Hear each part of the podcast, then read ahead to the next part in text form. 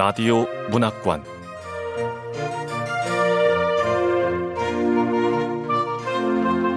한국 단편 문학 특선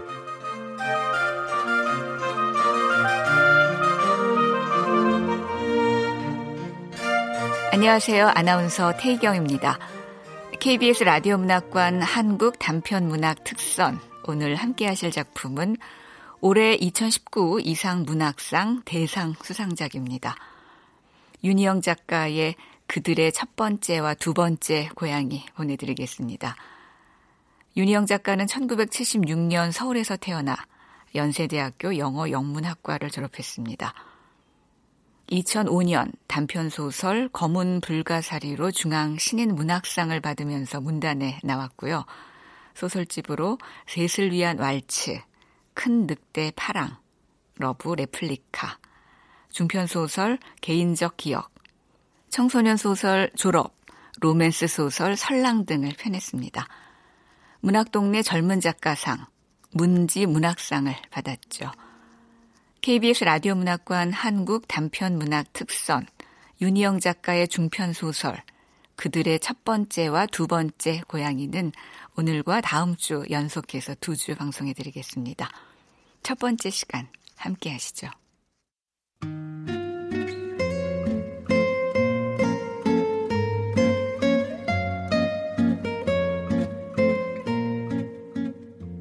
그들의 첫 번째와 두 번째 고양이 윤이형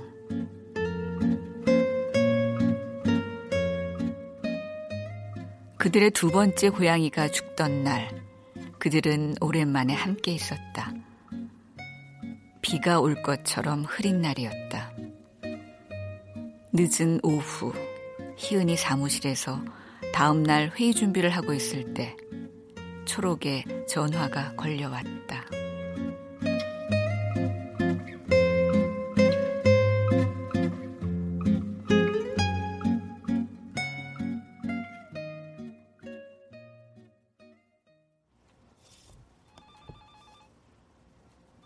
이연구원 다음 연구는 미래 세대의 새로운 가족 형태 중에서도 육아에 관한 겁니다. 아, 네, 대표님.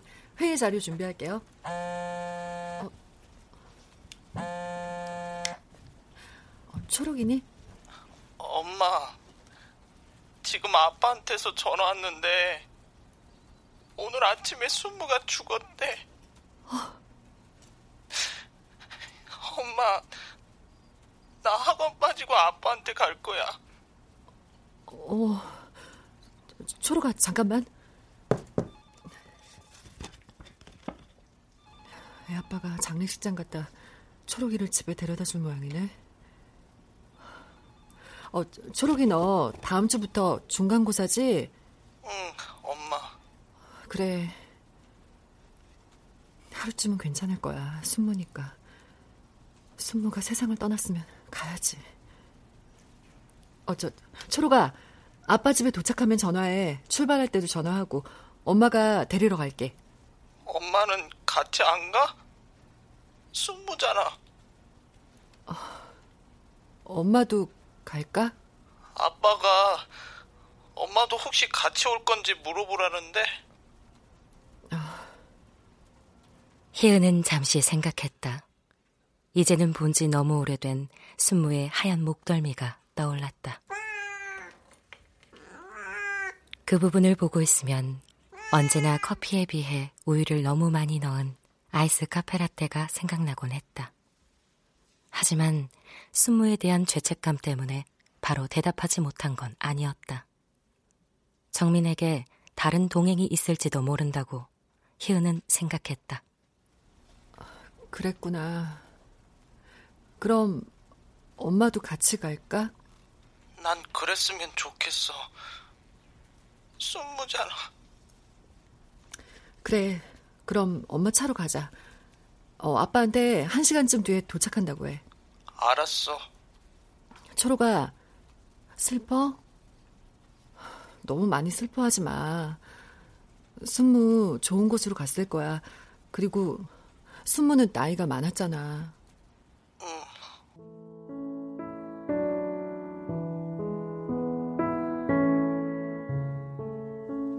희은은 연구소 사람들에게 사정을 설명하고 양해를 구한 뒤 일찍 퇴근했다. 집으로 운전해 가면서 희은은 문득 생각했다. 너무 많이 슬퍼하지 말라니. 이 말 이상해.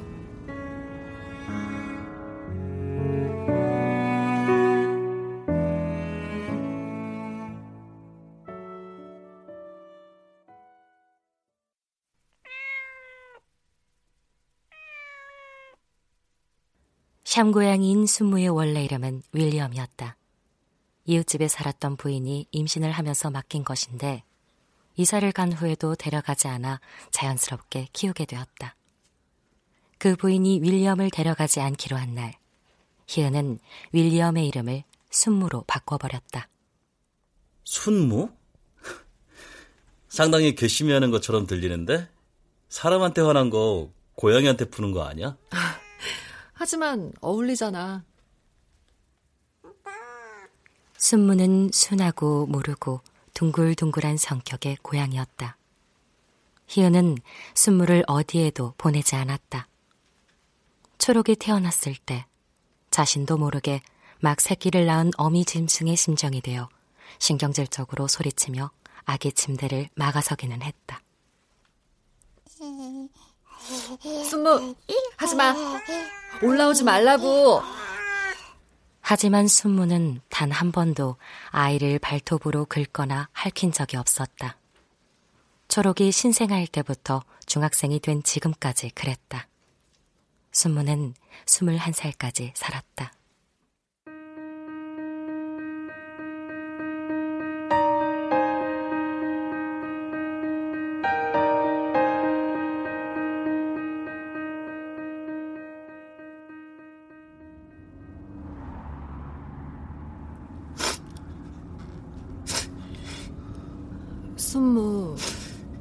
어디가 아팠어?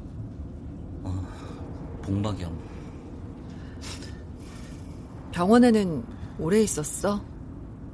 한 일주일? 그쯤 있다가 퇴원하라고 해서 했어. 기운을 차릴 때 차릴 때 타다가도 아무래도 나이가 있어서인지 집에 오고 이틀 만에 그렇게 됐네. 그래도 마음의 준비를 조금은 했어. 입원해 있는 동안에. 뒷좌석에 앉은 정민이 한숨을 쉬었다. 정민의 옆에 놓인 종이 상자에는 순무의 몸이 담겨 있었다. 초록은 조수석에 앉아 말없이 창밖을 보고 있었다. 희은이 곁눈으로 보니 눈에 눈물이 고여 있었다.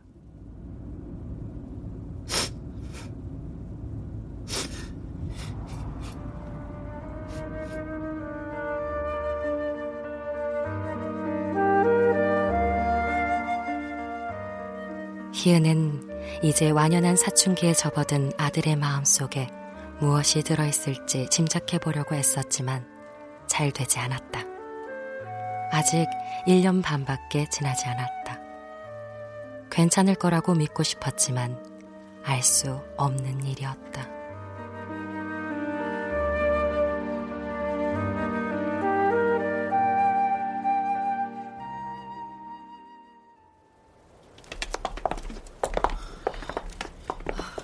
그들은 날이 저물어 장례식장에 도착했다. 7년 전에 갔던 곳과는 다른 업체였다. 어서 오세요. 미리 연락을 해주셔서 장례 준비는 해뒀습니다. 수물을 여기 단 위에 올려주시죠. 예.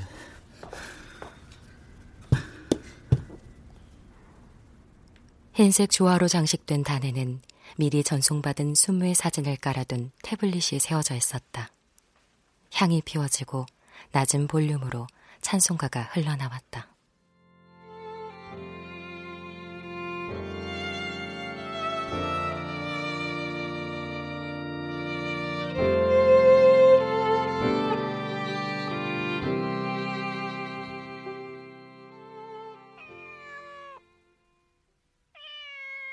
그들에게는 첫 번째 고양이가 있었다.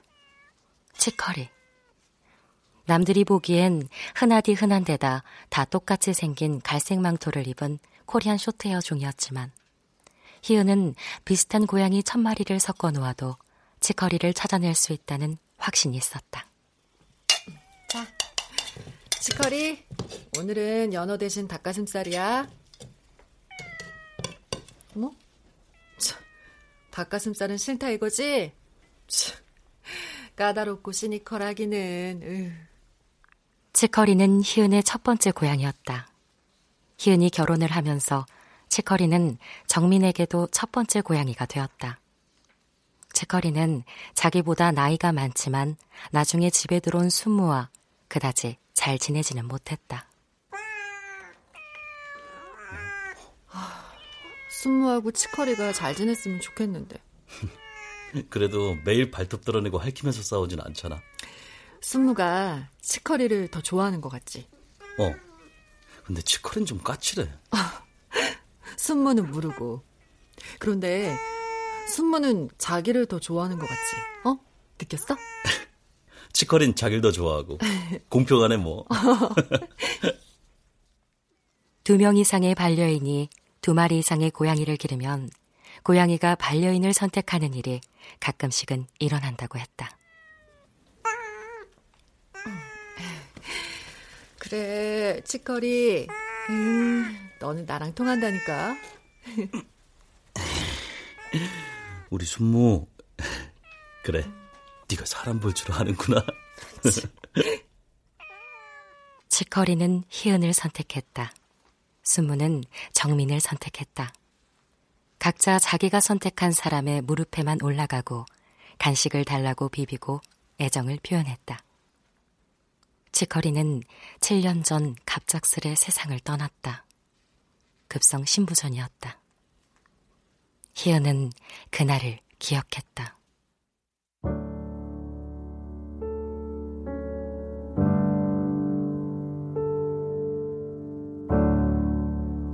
그날 하루를 채우고 있던 모든 것을 시간이 오래 흘렀어도 여전히 또렷하게 기억했다. 자신이 얼마나 어리석었는지를, 얼마나 무력했는지를 기억했다.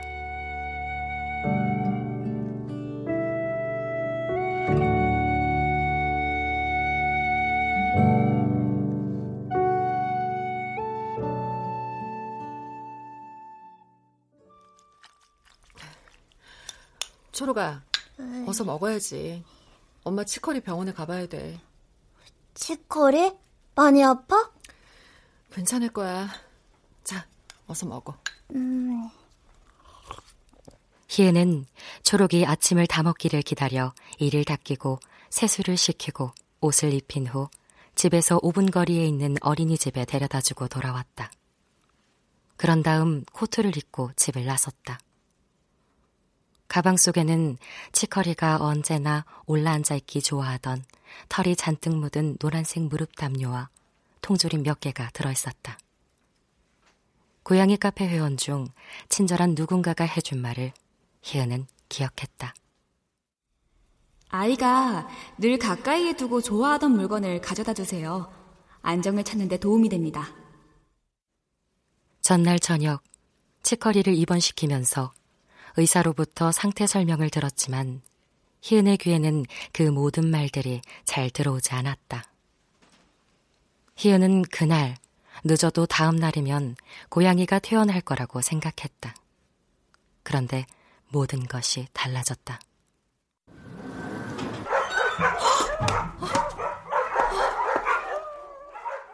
너무 많은 것이 잘못되어 있었는데 우선 개들이 있었다. 투명한 아크릴 무늬 붙은 사물함처럼 생긴 수영 공간 곳곳에 개들이 들어가 있었는데 희은이 문을 들어서자마자 그 개들이 일제히 소리 높여 짖기 시작했다. 몸속 깊은 곳에서부터 올라오는 허공을 쥐어뜯고 차내는 듯한 소리였다. 어떻게 저 공포스러운 소리를 우리 치커리는 어젯밤부터 지금까지 계속 듣고 있었다는 거야? 잡아먹을 것처럼 끔찍한 이 소리를?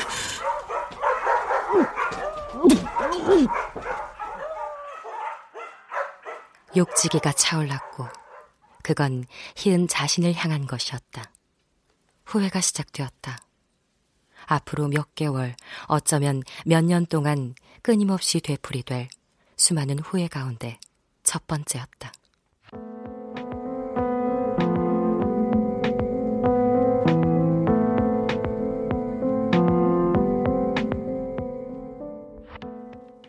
전날 저녁, 희은은 입원실 환경을 확인해 볼 생각조차 하지 않고 집으로 돌아왔다. 불과 열몇 시간 전, 그런 행동을 한 자신을 믿을 수 없었고, 용서할 수 없었다. 왜 입원실에 개들이 있을 거라는 생각을 못했을까? 대체 왜? 고양이의 병명이 급성 신부전증이라고요? 그런 고양이한테 스트레스를 받게 한 건 그냥 죽으라고 방치한 거나 마찬가지죠. 고양이만을 위한 별도의 방이 있는 24시간 동물병원을 찾아내 옮겼어야 했어. 아니, 입원을 취소하고 치커리를 집으로 데려왔어야 했다고. 그것도 아니면 최소한 밤새 치커리 옆에서 지켜줬어야 돼. 하지만 이제 그 모든 가능성들은 지나갔다. 치커리. 우리 치커리 어디 있니? 치커리. 치커리는 동물들을 위한 작은 아파트처럼 보이는 공간 한 귀퉁이에 들어가 있었다. 외면하는 것처럼 고개를 틀어 벽을 보고 웅크려 앉은 자세였다. 수액관이 연결된 주사침을 찔러 넣고 부목으로 고정한 오른쪽 앞다리가 불편한 모양으로 꺾여 있었고 몸 밑에는 펠렛 모래가 깔려 있었다. 밥그릇이 있었는데 거기에는 처음 보는 물고기 모양의 사료와 아픈 고양이들도 잘 먹는다는 일본제 간식이 반씩 담겨 있었다. 입을 댄 흔적은 없었다. 이건 우리 애가 먹는 사료가 아니에요. 치커리는 흡수형 모래를 쓰지 않는단 말이에요. 치커리 보호자님, 밥을 좀 먹여 보시겠어요? 네.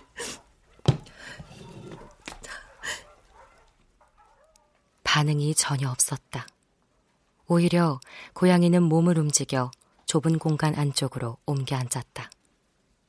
희은에게 얼굴을 보이고 싶지 않은 것처럼 안쪽으로만 파고들려 했다. 희은은 고양이를 꺼내 무릎 위에 올려놓았다.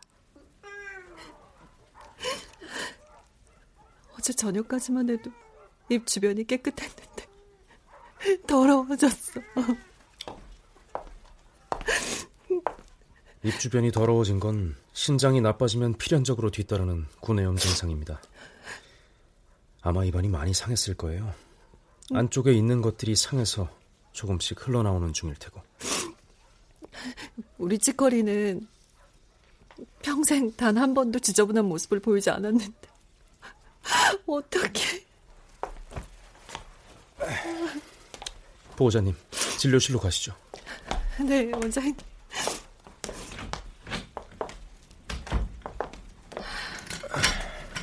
상황이 급격하게 나빠졌습니다.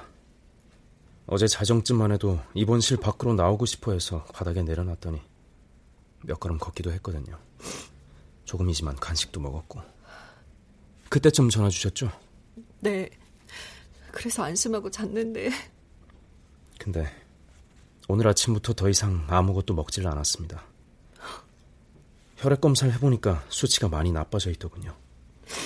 아무래도 가망이 전혀 없나요? 어렵겠습니다.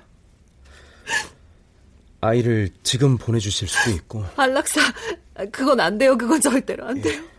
집으로 데려가실 수도 있고 아니면 병원에 함께 계실 수도 있습니다. 병원에 있겠습니다. 꼭 말씀드리고 싶은 건 절대로 보호자분의 잘못이 아니란 겁니다. 아니에요. 제 잘못입니다. 고양이는 아픈 걸 잘 드러내지 않는 동물이에요. 상태가 이 정도로 나빠질 때까지 필사적으로 숨기죠. 사실 치커린 몇 시간 전쯤에 이미 숨이 끊어져도 이상할 게 없는 상태였습니다. 근데 보호자분을 기다리면서 최선을 다해 버틴 걸로 보이네요. 네, 최선을 다해 주셔서 정말 감사합니다. 희은은 간신히 목소리를 냈다. 몸 전체가 살갗 안쪽에서부터 투명한 연기로 변해 입을 통해 조금씩 새어나가는 것 같았다. 치커리는 진료실 옆에 따로 마련된 작은 방으로 옮겨졌다. 반려인과 동물의 영원한 작별을 위해 마련된 공간이었다. 희은은 소파에 앉아 고양이를 무릎 위에 눕혔다. 치커리, 미안해. 미안해, 치커리, 정말 미안해.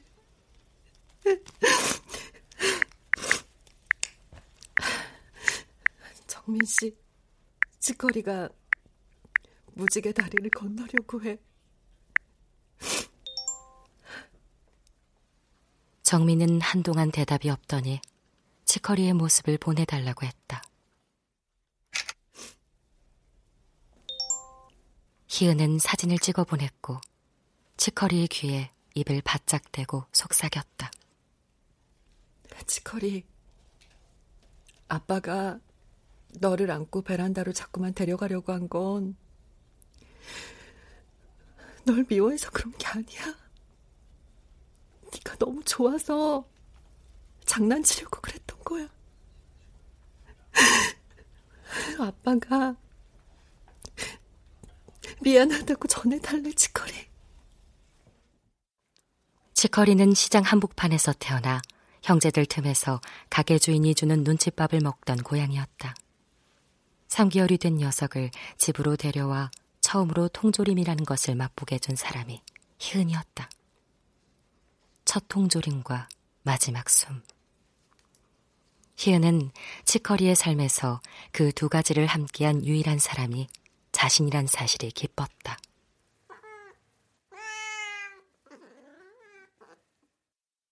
고양이는 희은의 무릎 위에서 마지막으로 한 번 울음소리를 냈고 몸을 떨면서 천천히 숨을 내쉬더니 조용해졌다.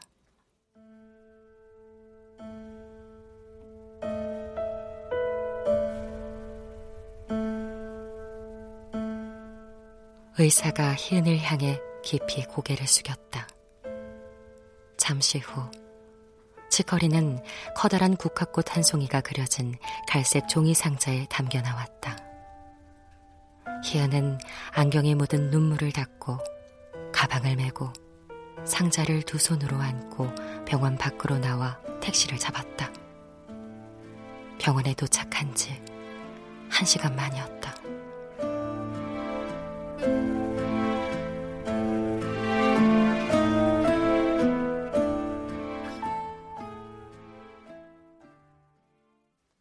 희은은 거실 식탁에 상자를 올려놓고 3시간 동안 움직이지 않은 채 앉아 있었다. 그러다 정신을 차리고 장례식장을 검색해 예약했다. 아, 자기야, 분식집에서 먹을 것 좀 사왔어. 생각 없어. 아, 초록이 좀 부탁해. 음. 자, 초록아. 네. 꼭꼭 씹어 먹어. 네, 아빠. 음. 음. 엄마 는 왜 밥 안 먹어? 어, 치커리가 하늘나라 갔거든. 그래서 마음이 아프대. 아, 그렇구나. 음. 아빠도 드세요. 응. 초록이 많이 먹어. 네. 수모, 밥 먹어야지. 순모도 치커리 하늘나라 간 거 아나 보네. 순무는 마치 치커리가 어디 있느냐고 묻는 것처럼 집안 구석구석을 걸어다니고 냄새 맡으며 울어댔다. 정민이 순무에게 통조림을 주었다. 6시가 되어 호출한 택시가 도착했고 그들은 출발했다. 경기도 외곽의 장례식장으로 가는 길은 멀었다. 뼈가 소각로에서 나올 때 희은은 그 죽음을 머릿속에 들어오게 놔둘 수 없었다. 우리 치커리 스톤으로 만들어주세요. 네, 알겠습니다. 잠시만 기다려주세요. 스톤이 뭐야? 어, 뼈를 부수고 녹인 다음 굳혀서 엄지손톱만한 돌로 만드는 거야. 음... 여보, 치커리를 음. 스톤으로 만들고 싶어? 유골을 갈아서 가루가 된 걸 볼 수가 없을 것 같아. 나쁘게 생각하면 상술, 좋게 말하면 상징이었다. 어떤 사람들은 동물의 존재를 지상에 묶어두는 것 같아 싫어한다는 것도 알고 있었지만 희은에게는 재보다는 돌이 덜 기막힌 형태였다. 재란이 안 돼. 쟤는 흩어지고 사라져버리잖아. 가루로 변한 치커리를 습기가 스며드는 치욕 속에 놓아두고 싶지 않다고. 물론 이성적으로 생각하면 모두 과도한 의미 부여였다. 자본주의가 내미는 친절한 애도의 손이었다. 희은은 그것을 붙잡았다. 치커리는 스물두 개의 스톤이 되었다.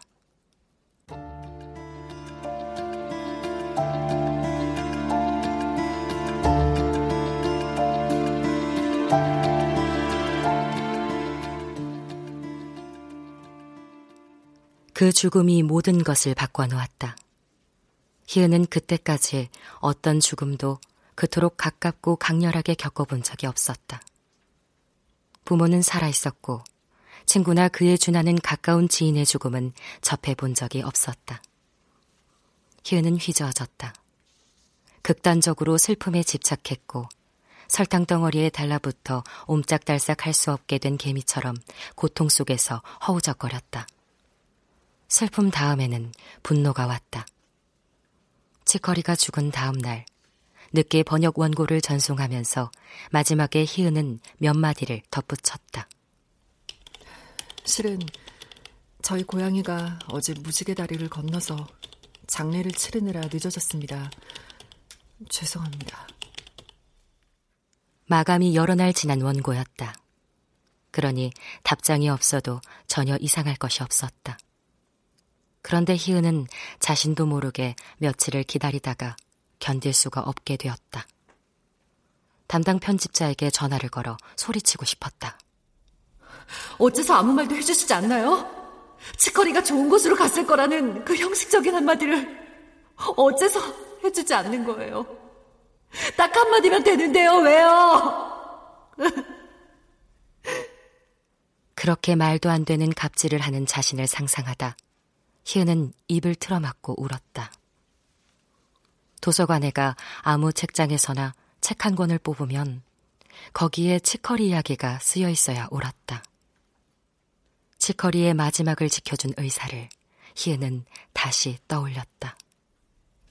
가장 큰 제과점에서 가장 고급스러운 케이크를 산 다음 장문의 편지와 함께 그 의사에게 전하는 거야. 왜 우리 치커리를 살려내지 못했냐고. 왜 그 밤에 치커리를 스트레스와 공포 속에 방치했냐고 화를 내는 대신에 오히려 그 의사를 위로하는 거야. 그러면서 죄책감을 안겨주는 거지. 아니야, 아니야. 그런다고 치커리가 살아 돌아오는 것도 아니잖아. 희은은 상상 속에서 만들어낸 자신의 모습을 흔들어 흩어버렸다. 희은이 그 시간 내내 확신을 갖고 떠올릴 수 있던 유일한 단어는 이것이었다. 부질없어. 다 부질없다고.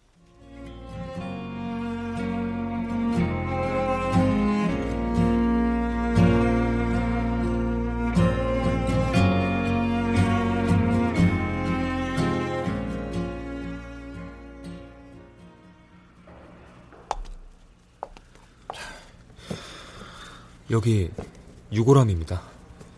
아빠, 치커리는 스톤으로 만들었잖아. 순무는 그렇게 안 해? 음, 아빠는 스톤 싫어. 난 제린 견딜 수 있어. 오히려 순무를 그런 장식품처럼 만들고 싶지 않아. 유골함에 담아 반려동물 납골당에 두고 싶어 난.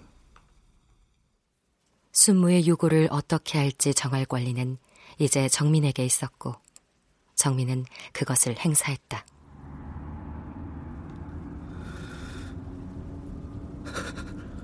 순무의 재는 장식 없이 심플한 갈색 유골함에 담겨 정민의 무릎 위에 놓여 있었고 그것으로부터 따스하고 침착한 슬픔이 정민의 온몸으로 번져나갔다.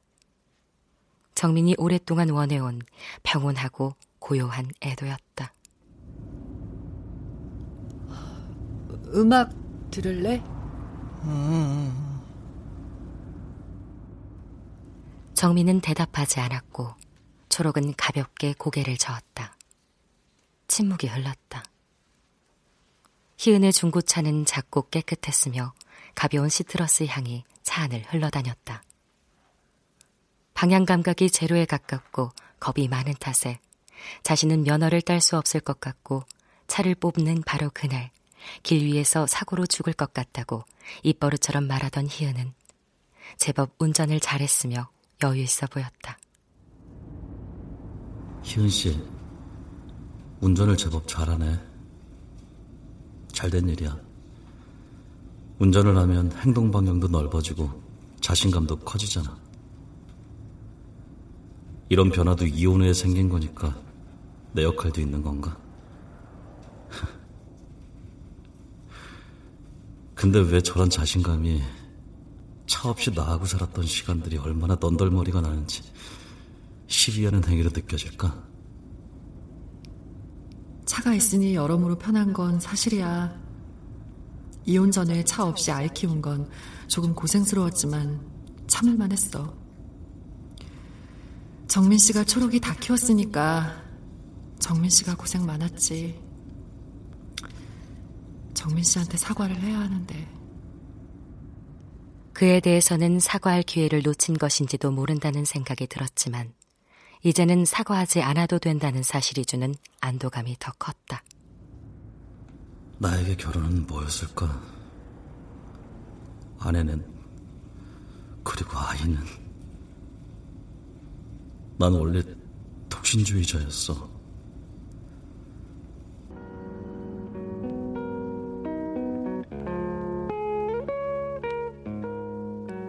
정민에게는 지구의 곳곳을 차로 달려 세계를 확장하고 싶다는 욕망이 없었다. 오롯이 혼자일 수 있는 시간, 가까운 거리를 느리게 산책하며 보잘 것 없는 풍경들을 깊이 들여다보는 일, 동경을 불러일으키는 예술 작품들, 독서와 상상이면 충분했다. 모두 결혼 생활이 정민에게서 빼앗아간 이제야 조금씩 되돌아오기 시작한 것들이었다. 정민은 뒷좌석 시트에 몸을 기대고 차창 밖으로 조금씩 가까워지는 도시의 불빛들을 바라보았다. 그들의 첫 번째 고양이가 죽던 날, 정민은 조금 다른 방식으로 그날을 기억했다.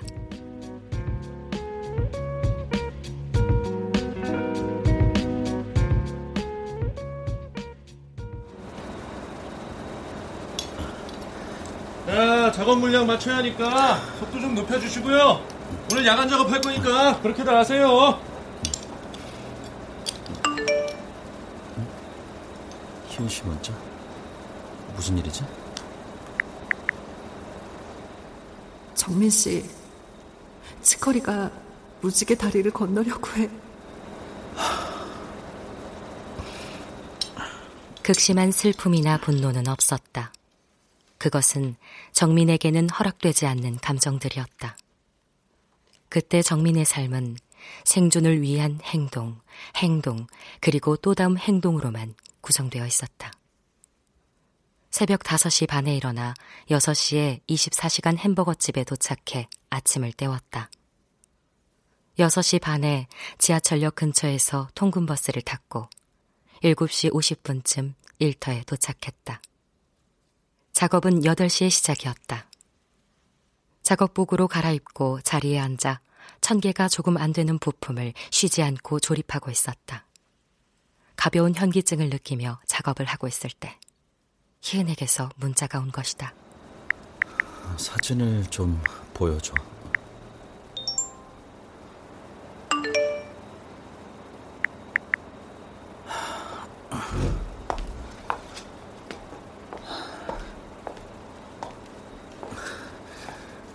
관리팀장님, 오늘 반차를 내야 할 것 같은데요.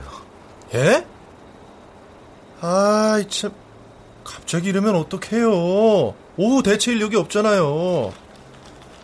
아이, 박정민 씨는. 어. 이미 올해 연차를 다 사용하셨네요.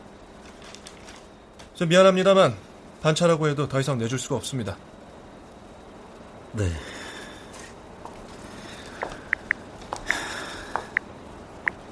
미안해. 퇴근하는 대로 갈게. 정민은 희은에게 문자를 보냈다. 통근버스 안에서는 멀미가 나서 아무것도 보거나 읽을 수 없었다. 일주일에 사흘 특근을 해도 생활비는 항상 빠듯했다. 특근을 하고 집에 들어가면 밤 11시였다. 숨 돌릴 여유도 없이 샤워를 하고 나면 단 5분이라도 희은과 대화를 하고 싶었다. 그러나 희은은 대체로 육아와 가사 노동에 지쳐 아이를 재우다 잠들어 있었고, 그렇지 않을 때에도 정민의 하루에 관심이 없어 보였다. 그날 희은은 슬픔으로 정신이 없는 상태였으므로 정민이 초록을 챙겨야 했다. 초록아! 아, 초록이 아버님, 아, 이렇게 늦게 오시면 저희가 힘들어요. 아, 죄송합니다. 지, 죄송합니다. 집에 일이 생겨서 죄송합니다. 가자, 초록아.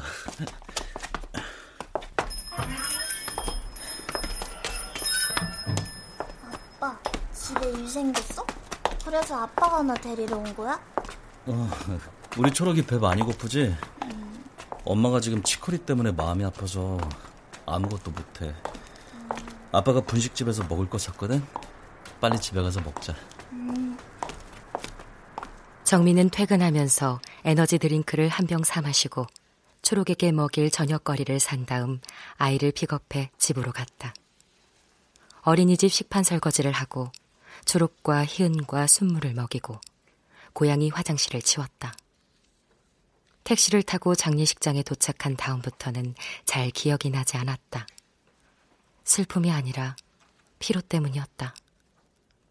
소각로에서 치커리의 몸이 나오지 않고 조각난 뼈가 나오자 초록이 물은 기억은 있었다. 아빠, 치커리 어디 갔어?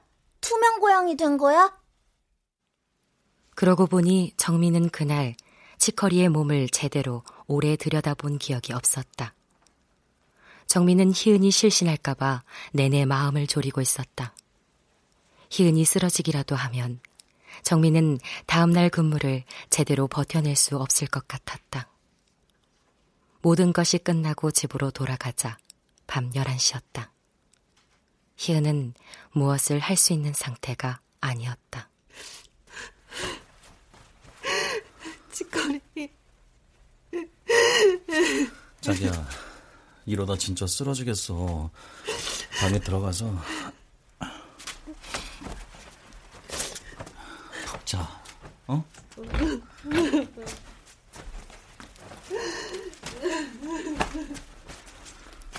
우리 초록이 치카치카 해야지. 네, 아빠. 정민은 초록에 이를 닦이고 옷을 갈아입혀 재우면서 까무러치듯 쓰러져 같이 잠들었다. 그는 6시간 30분을 자고 다음날 5시 반에 일어났다. 그런 다음 다시 11시간 동안 부품을 조립하기 위해 일터로 떠났다.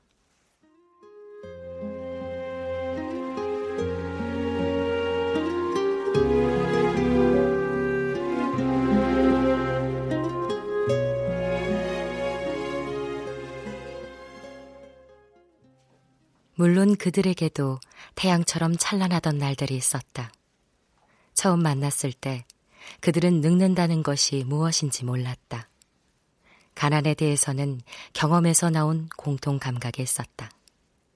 가난을 향해 욕하며 따귀를 후려치거나 그 반대쪽으로 달아나는 대신 그것을 소박하고 편안한 셔츠처럼 각자의 몸에 걸치고 다녔다. 나는 내 열정이 소진되는 거. 그게 두려워. 난 꿈을 이룰 수 없게 되는 거. 그게 무서운데. 그런 것이 그들의 생에서 가장 큰 공포였다. 결혼을 피해 다녀야 한다는 사실은 그들 각자에게 너무 자명한 것이었기에 따로 시간을 내 대화를 나눠 볼 필요도 없었다. 희은은 느리기는 해도 번역 작가로 자기 커리어를 쌓아갔고 어느 여름날 자신이 번역한 소설의 북토크 행사에 참석하게 되었다. 독자들과의 뒤풀이 자리에서 정민을 만났을 때 희은은 짧은 시간 내에 상당히 대화가 잘 통한다고 느꼈다.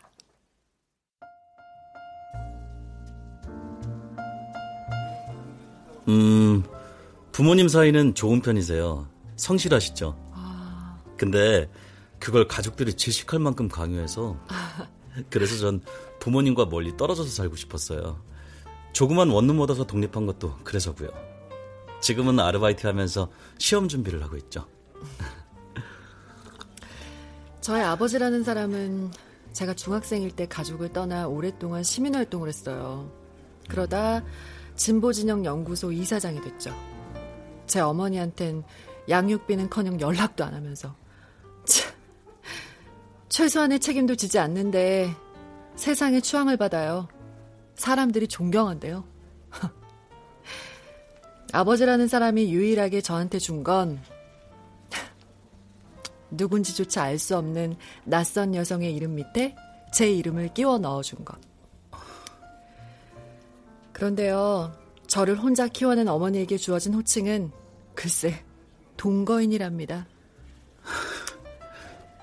전요, 중학교 국어 선생님이 되면요, 진짜 하고 싶은 걸 할 거예요. 제가 가르치는 아이들이 이 갑갑한 세상에서 제대로 숨 쉬면서 살아갈 수 있도록 도울 거예요. 제 부모와는 다르게 아이들을 가르칠 거예요. 군대식으로 억압하지도 않을 거고 애정이란 이름으로 욕설을 내뱉지도 않을 거고요. 저도요. 아버지처럼 살지 않을 거예요. 전 아버지에게 복수하기 위해서라도 제대로 된 어른이 될 거예요. 네. 꼭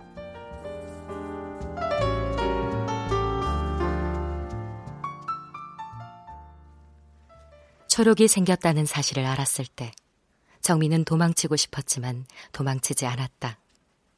그는 자신이 그토록 멀어지고자 했던 부모와 다시 가까워져야 하리라는 사실을 그리고 손을 벌려야 하리라는 사실을 알았다. 뭐? 아버지가 있는데 안 보고 산다고? 무슨 콩가루 집이냐? 아유, 걔는 나이도 많은 애가 왜 그렇게 무뚝뚝하니? 아휴, 여자가 싹싹한 맛이 있어야지. 정민은 얼굴도 모르는 자신의 아이를 위해 젊은 자신, 자유로운 자신을 죽이기로 마음먹었고 단 몇 시간 만에 그 일을 혼자 묵묵히 치러냈다.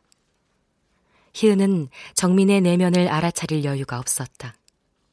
희은은 자신의 몸이 자신의 것임을 알았고 자유를 빼앗기고 싶지도 않았으므로 눈물을 흘렸다.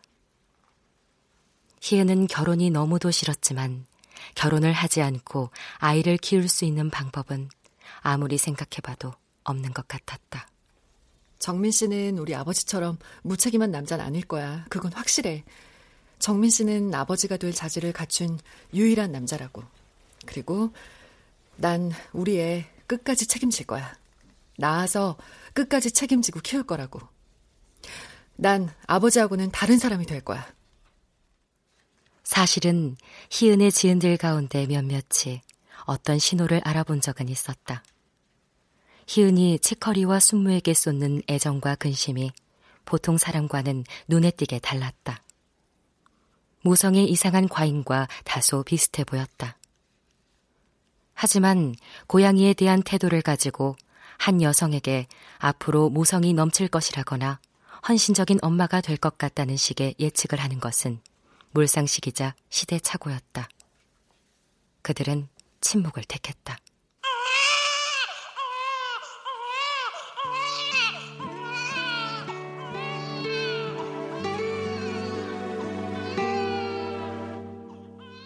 초록은 어떤 아이였는가 하면 이 모든 것과는 또 아무런 상관없이 정민과 희은 둘 다에게 축복 같은 아이였다.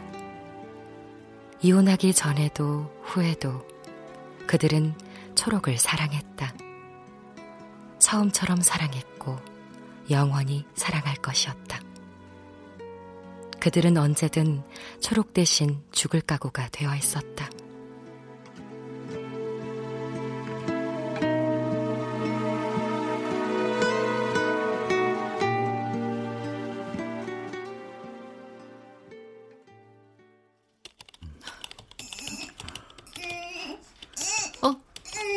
씨, 초록이, 어? 초록이 울어. 어, 어, 알았어. 초록이 내가 재울게.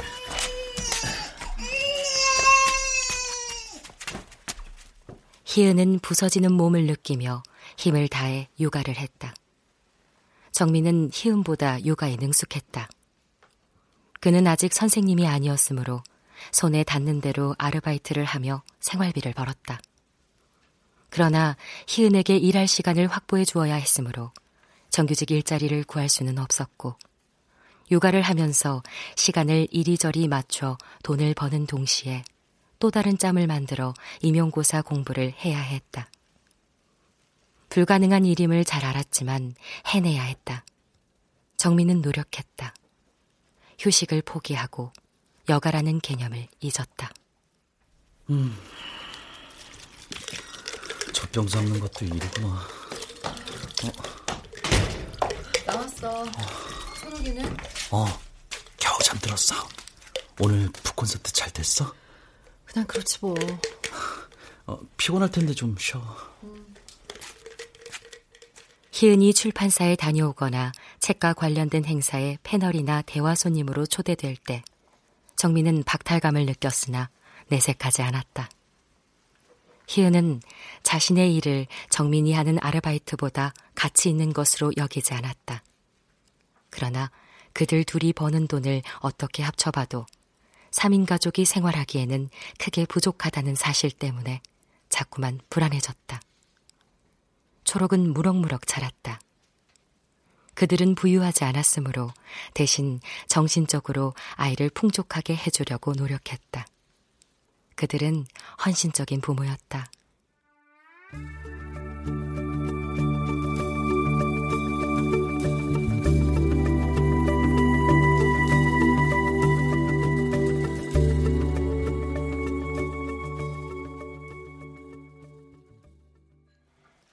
정민은 여섯 번째로 임용고사를 준비하고 있었다. 마지막이라고 생각했고, 이번에는 자신도 있었다. 초록이 어린이집에 다니게 된 뒤로 손톱만한 시간이 더 확보됐으니 어떻게든 될 거라고 믿었다.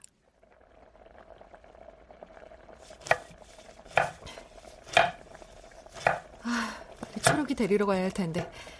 네. 음, 초록이가 칼을 좋아하겠지?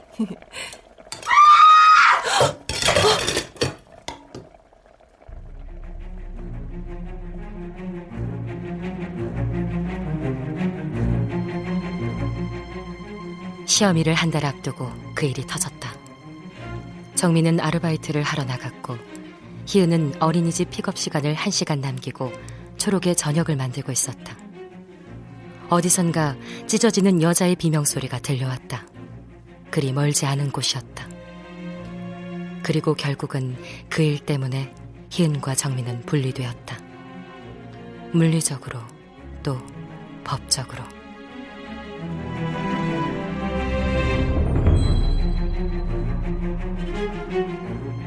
이부는 다음 주 이 시간에 계속됩니다.